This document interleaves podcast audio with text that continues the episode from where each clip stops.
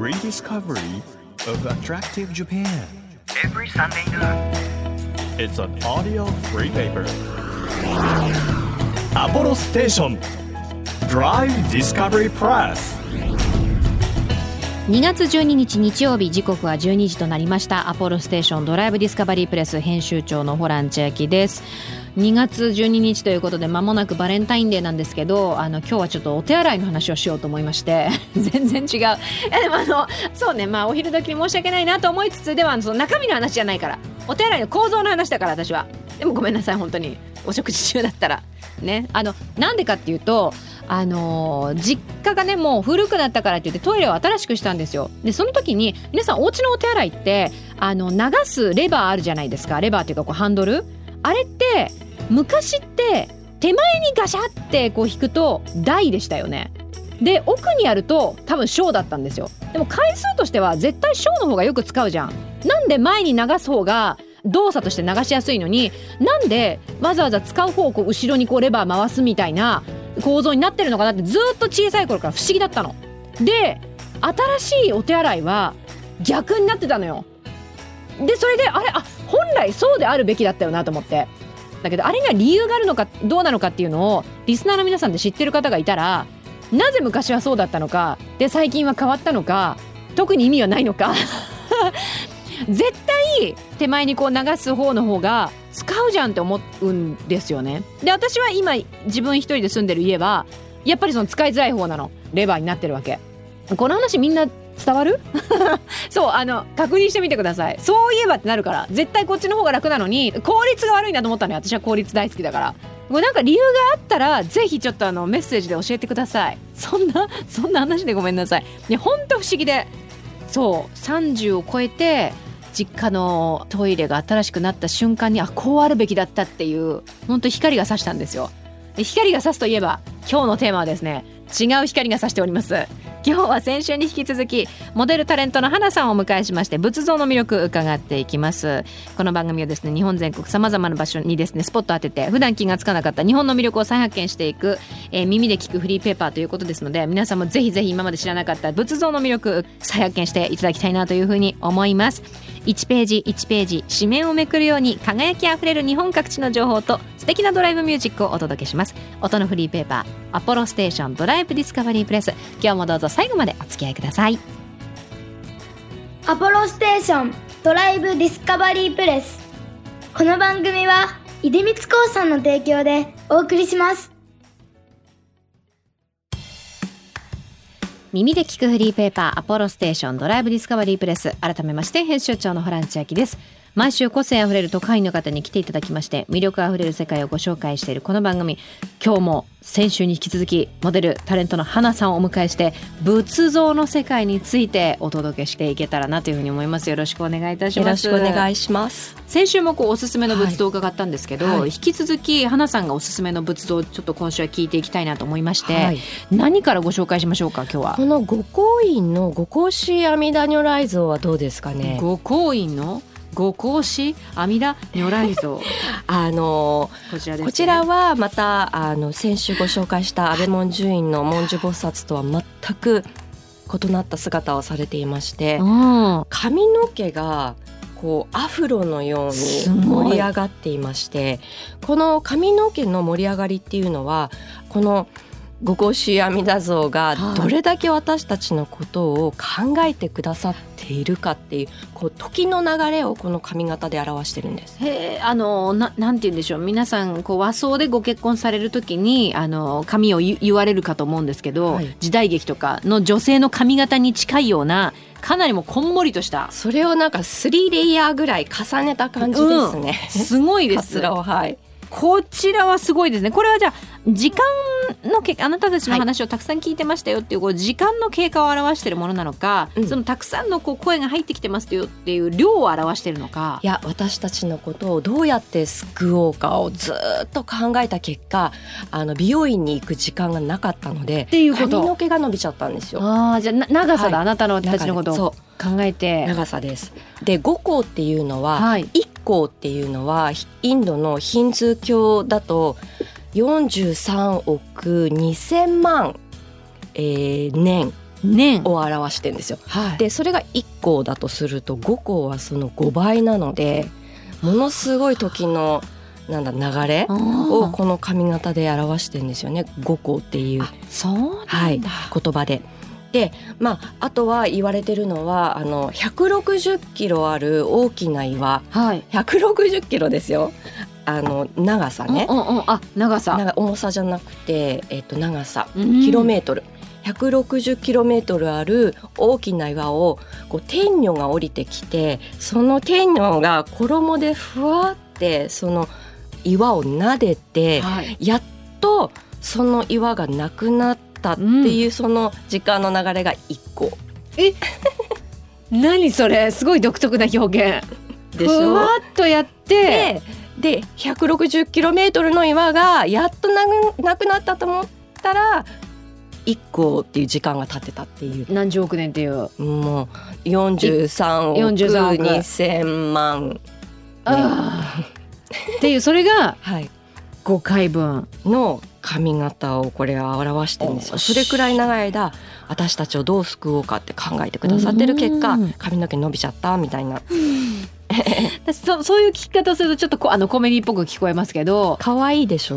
うんでなんかあのこれ奈良の御光院っていうはいお寺にいらっしゃいまして、あの実物にお会いすると本当に可愛らしくてちょっとあの肝っ玉母さんみたいなお顔をしてはいはいるんですよ。うんそうなんかそんな感じあります。そうぷくってこうちょっとなんだろうなほっぺた丸めな、うんうん。ちょっとぽっちゃりしたお母さんのような姿をされていて、で特徴的なのはこう手を衣の中にこうやって隠してるんですよ。をあの袖と袖の中にこう入れるみたいな、そうだから手が見えない状態。はい。はいはい、で、えっと、私たちの前に座ってらっしゃってうん。あのとにかく可愛いんですよね。この間私もお会いしに行きました。おー実際に、うん、何度かお会いしてるんですけど、はい。久しぶりに会いに行きたいなと思って行ってきました。これサイズはどれくらいなんですか？どれくらいなんだろう。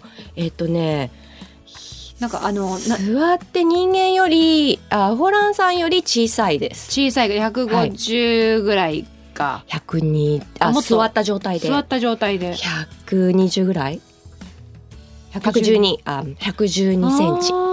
なんかあのモナ・リザとかもそうですけど、実は見に行くとあこういうサイズ感だったんですね、みたいなものって。ありますね。ありますよね。私の中ではちょうどいいサイズをお持ち帰りサイズと呼んでるんで 持ち帰りサイお持ち帰りしたいサイズ。どれくらいからがそのお持ち帰り？サイズ112だとちょっと大きいかな。1メートル以内まあ780センチぐらいですかね。がお持ち帰うり、ん、なんか家にいらっしゃったらこうちょっとね楽しいだろうなって思うようなサイズの仏像を持ち帰りサイズっていつも呼んでいて。他にも呼び方あるんですか？例えばこれぐらいの。いやそれは私が勝手につけてるだけでね。そう花さんがなんか他にもあるのかな？と持ち帰れないのはなんか。あー持ち帰れないサイズですね。そのまんまえー、これは確かにすごくこうユニークで。これは、うん。あの本当にぜひ皆さんに会っていただきたい仏像ですね。あの要予約なので、あのもし行かれる際は、はいご行員にお電話を一本して、あのお会いできますかって、うん、参拝できますかって聞いていただけたらと思います。あの常に一般公開しているものももちろんあれば、あのお願いしないとこう見せていただけないものもあるのでちょっと調べてっていう感じですね。そうですね。はい。他にも何かありますか？これ私素晴らしいっていうすごいなと思うのは少林寺の十一面観音様ですね、はいこちらはやっぱり奈良の桜井市にある少林寺というお寺。あの三輪山という山まあ山岳信仰がある土地にあるお寺で、でこの十一面観音様は国宝なんですがはい。2メートル以上これはあってこれ立像立っている。もうお持ち帰りできないサイズの大きな仏像でして。去年2年くらい前かな？東京にもいらっしゃってましたあ、そうなんですね。はいこれ十一面観音じゃないですか。十一面観音です漢数字で十一って書いてるんですけど、な十一面っていうのは、えっと頭の上に、はい。こう化仏って小さな仏像が三三本当だ。三一で真後ろに大笑いしてる仏像のお顔があるんですね。はいはい。でもこのあの少林寺の十一面観音様その大笑いしてるお顔はちょっと紛失してしまって、はい。でも他のあとお顔はほぼ揃っていますね。ほうほうほう。あその王冠みたいな部分のところに、はい。また仏像の顔が顔が本来ではあれば全てそれは11い、11その上にもご本人のも含めてあるっていうこと。はい。これ11面なのは何か理由があるんですか？他にあのその3面ずつ、えっと例えば、えっと牙を出してちょっと糞を浮かべてる仏像だったりやっぱりそのあの私たち人間をどう救おうかっていう考えてこううんうん。うん守ってくださる表情をされてるので、なんか十一面観音様は、まあ、あらゆる方向ご方角を見て私たちを救ってくださるっていう意味も込められています。ああ面白い。その仏像のねご本人のこの、はい。まあ、私たちのこう顔があるところと同じところにある顔だけじゃなくて、、はい。い、ろんな方向にそうですね表情を浮かべてることもうん。ある。だからいっぱいこうなんだ千手観音様とかも腕がいっぱいあるじゃない、うん。あれも本当は千本の腕を表してるんですがそれを省略してだいたい25あ42本。はい。42本の腕で1本が25の世界をこう救ってくれるっていう計算で省略されていたりあなんかちゃんと数にも意味があるんですよー。ね。でもこのあの少林寺の十一面観音様ははい。あの東洋美術史のフェナロサっていう方がもうとにかく気に入っちゃって、はい。もうミロのヴィーナスのようだっていうもう太鼓判付きのもうあまりにも美しくてこれはすごいって大絶賛した仏像でもあります。美術家の方なんですか？はい、あの東洋美術のもう海外の方なんで、はい、その方がもう太鼓判を押したぐらいだ海外の方の目から見てももう素晴らしいこう彫刻としても素素晴らいしいこう魅力、まあ、パワーあふれる仏像だっていう、はい、ちょっと六角誠治さんみたいな表情してますね ちょっとだけ。そうでちょっとだけ。ちょっとだけ。やっぱりねちょっとどっか人間臭いところがねあの垣間見れるとこもまた仏像の魅力ですよね。うんこの口の感じとかね。個人的ですよ、私うんうん。のこう解釈で言うとちょっとあの眼鏡を外した六角誠治さんみたいな、これはでもね本当にねあの本物にお会いしていただきたい。もうねものすごいオーラが。やっぱりなんだろう日感的にもすごいしうんうん。厚みがあるんですよ。はいはい2はい。メートルあるし。で仏像って大体腕が長いんです。私たちをこう、うんわーって救ってくださる証拠で、へー。なのでこの十一面観音様もめちゃくちゃ腕が長いしあのすごくこのボリュームたっぷりの姿で私たちをこう見守ってくださるう感ん。がもう半端ないですね。不思議なバランスですねそう言われると。こうなんか腕が長いって言われれば確かに長く見えるんですけど別に特に違和感を感じるわけではないじゃないですか。それがすごいんですよ。うん違和感感じる仏像もいらっしゃいますけどあそねね。それはそれで可愛らしくて。でもこの十一面観音様はもうバランスが素晴らしいから、うん。今ホランさんおっしゃったみたいに違和感ないですよね。そう。言われればあ確かに長いなうん。みたいな、はい、不思議。いろんな仏像があるんだなというふうに感じますけれども他にもなんか、これはみんなに知ってほしいっていうものありますか？これはですねもう本当はホランさんに紹介したくないんだけどえ？そんなに当時の帝釈天様はい。当時の帝釈天様は私が20代の時に初めてお会いした瞬間からもう仏像界のダーリンと呼んでいるお方でかっこいいんですよ。これ先先週も話してたやつですねこれですね。す。これ友達に紹介するとみんなかっこいいって言うから割と紹紹介したくないですね。そうライバル多めなんです 困っちゃう。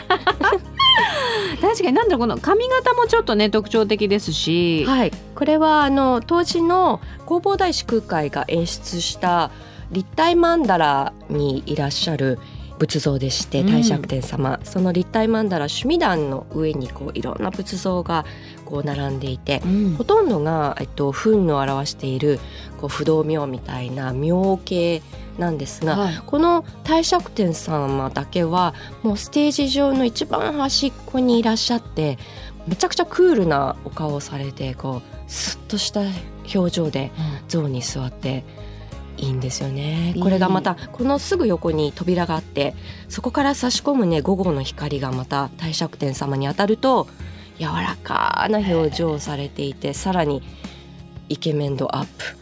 なんか多くを語らない武士みたいな感じでそうですね。そんな戦いから帰ってきたらん。何も言わずに絶対抱きしめてくれると思う。うわ言っちゃった実はワルなんですよ。あやっぱり。私ワルに惹かれんのよ。これ大尺点ワルなのんのよ。アシュラ様とね戦ったりしてワルなの。アシュラの娘を奪おうとしちゃってうんアシュラ怒っちゃってイエーっつって。で大尺点と戦っちゃって。で、まあ、アシュラ仏教に帰依することになるんだけど、いはいはい。あのワル大尺点様。かっこいいですよね。あのこの仏像のまたかっこいいところはこの足の、うん左足の指先ですね。左足のこれ指先。チュンってしてんのチュンって。あなんかちょっと上に上向いて。そううん。生きてる証拠。生きてる証拠。えっとえっとごめんなさい。え？神経がはい。こう指先にまで行き届いていて動き出しそうなこう演出？確かに躍動感はあります。最高ですようんねす。ごいつま先まで見てこんなに私たちなんかじっくり感想を言えるってなんか最高ですね。もうねこのね大尺天様はねどこを切り取ってもかっこいい。まあ斜め45度右側から見上げるのが私が好きな、えー角度ですね。斜め45度右側から皆様覚えておいてくはい、ださい。あとは後ろ姿もはい。拝見することができるので、ぜひこの特攻書っていう宝具なんですけども、うん特攻書を持ったこう姿を後ろから肩越しで眺めるのもまたいいです。いいね背中を見て、ああ背中いいでしょ？あの人帰ってきてくれるのかしら？でもあの人別れの言葉は言ってくれなかった。って3年が経ってあもう帰ってくるかどうかわからないけど私はあの方が帰ってくるのをずっと待っておりますって言って静かにこの象に乗って帰ってくると思う。帰ってくる。って言ったら名前を呼ぶ前に絶対に抱きしめてくれる。いいこの妄想好きだわ私。最この世界観いいわ。いいねよかった。私はもう象にまたがって デートする。あデートいい。あ甘い系ですね。甘い系。甘い系。そう離れ離れとか妄想したことなかった。そどっか行っちゃうとかなかった。なかっどたっか行くばっかり考えちゃって。もう煩悩だらけ。煩悩だらけ。いいですよね。そのまあ心の中で妄想するのは自由ですからね、いいですね。いやすごい。また新たなストーリーが生まれましたね。よかったですあ もう私なんか今すごいなやりきった感がありますけど。私も。いや本当私仏像がまさかこんなに楽しい世界だとは知らなかったのでよかった。いろいろ教えていただいて本当にありがとうございました。そ聞いてくださってありがとうございます。もう本当にねあの新しい世界をはい。皆さんもぜひぜひ身近なところからね開いていただきたいなというふうに思います、えー先週に引き続き今週はモデルタレントの花さんに仏像の世界を伺いました。本当にありがとうございましたございました東京 FM をキーステーションに JFN 全国38局ネットでお届けしているアポロステーションドライブディスカバリープレスお送りしたのは歴史で奈良に大きな仏像でしたこの番組ではドライブで聴いてほしい Spotify のオリジナルプレイリストを配信中です。DD プレス、アルファベットで D で、カタカナでプレスという風に検索しますとプレイリスト出てきますので、ぜひお気に入り登録して楽しんでください。Apollo Station Drive Discovery Press 地域社会を支えるライフパートナーアポロステーションのスタッフがお客様に送るメッセージリレー。山口県周南市の和歌山地球株式会社新南洋セルフサービスステーション久和和夫です。当店のアピールポイントは洗車です。洗車機が2台あり屋根付きの吹き替えコーナーではタオルも無料で使えますので手軽にご利用いただけます。また私は30年近くいろんな修理や作業してきました。そのノウハウで早めに故障のサインに気づくことができます。他でわからないと断られた作業もできる限りでお受けしております。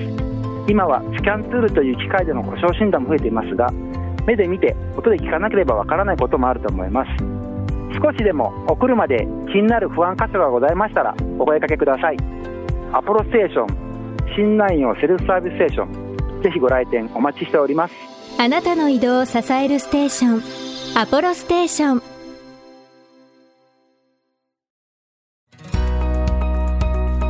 東京 FM からホラン千秋がお届けしてきました。アポロステーションドライブディスカバリープレス今週は先週に引き続きモデルタレントの花さんをお迎えしました。いやもう本当に私はあの沼に片足を突っ込み始めましたね。帝釈天様が本当に美しかった。そしてたくましかった。もうそして自分でそのねこう仏像に対する物語を自分で作って楽しんでいいっていう楽しむ側のこう想像力とか妄想力みたいなものを試されるっていう私の大好きなあのフィールドだったんだなっていうことに気がつきました。でも花さん本当に何て言うんでしょう日本仏像だけではなくて世界各地のね仏像に関しても大変お詳しかったのでああいろいろ知ったらもっと奥深い世界を楽しめるんじゃないかなっていうふうに私自身も感じました。皆さんもぜひぜひ仏像の世界掘り下げてみてください。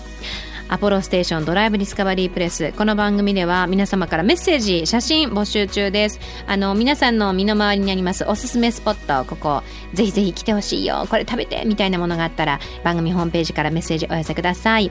もうすぐ春ということで自然を感じるパワースポットねぜひぜひ伺いたいなというふうに思うんですがえー、今月はですねメッセージをくださった方の中から3名様に厳選国産調味料黒のさしすせそギフトセット差し上げます。お砂糖お塩お酢お醤油お味噌この5つをセットにしてプレゼント差し上げますので欲しいという方はメッセージを添えて番組ホームページからご応募ください。また月替わりの番組ステッカーもプレゼント中です。今月は、えー、三重県在住のイラストレーターさん富永新平さんのデザインです。ブルーと白が基調となりました。キュートでそしてシンプルなんだけれどもなんかこう忘れられないデザインになってますのでぜひぜひこちらもメッセージとともにご応募ください。そして来週のゲスト特派員にはバイオリニストの直人さん来てくださいます。クラシックからポップスまでジャンルレスに活躍されています。金髪のバイオリニストですね。直人さんのもう一つの顔。なんと日本スープカレー協会の広報宣伝担当理事ということで、日本各地のスープカレーについてその歴史など教えていただきますよ。スペシャルなプレゼントもありますので楽しみにしていてください。日本全国様々な場所にスポットを当てて日本の魅力を再発見していく耳で聞くフリーペーパーアポロステーションドライブディスカバリープレス。お相手は編集長のホラン千秋でした。またねアポロステーションドライブディスカバリープレス。この番組は出光興産の提供でお送りしました。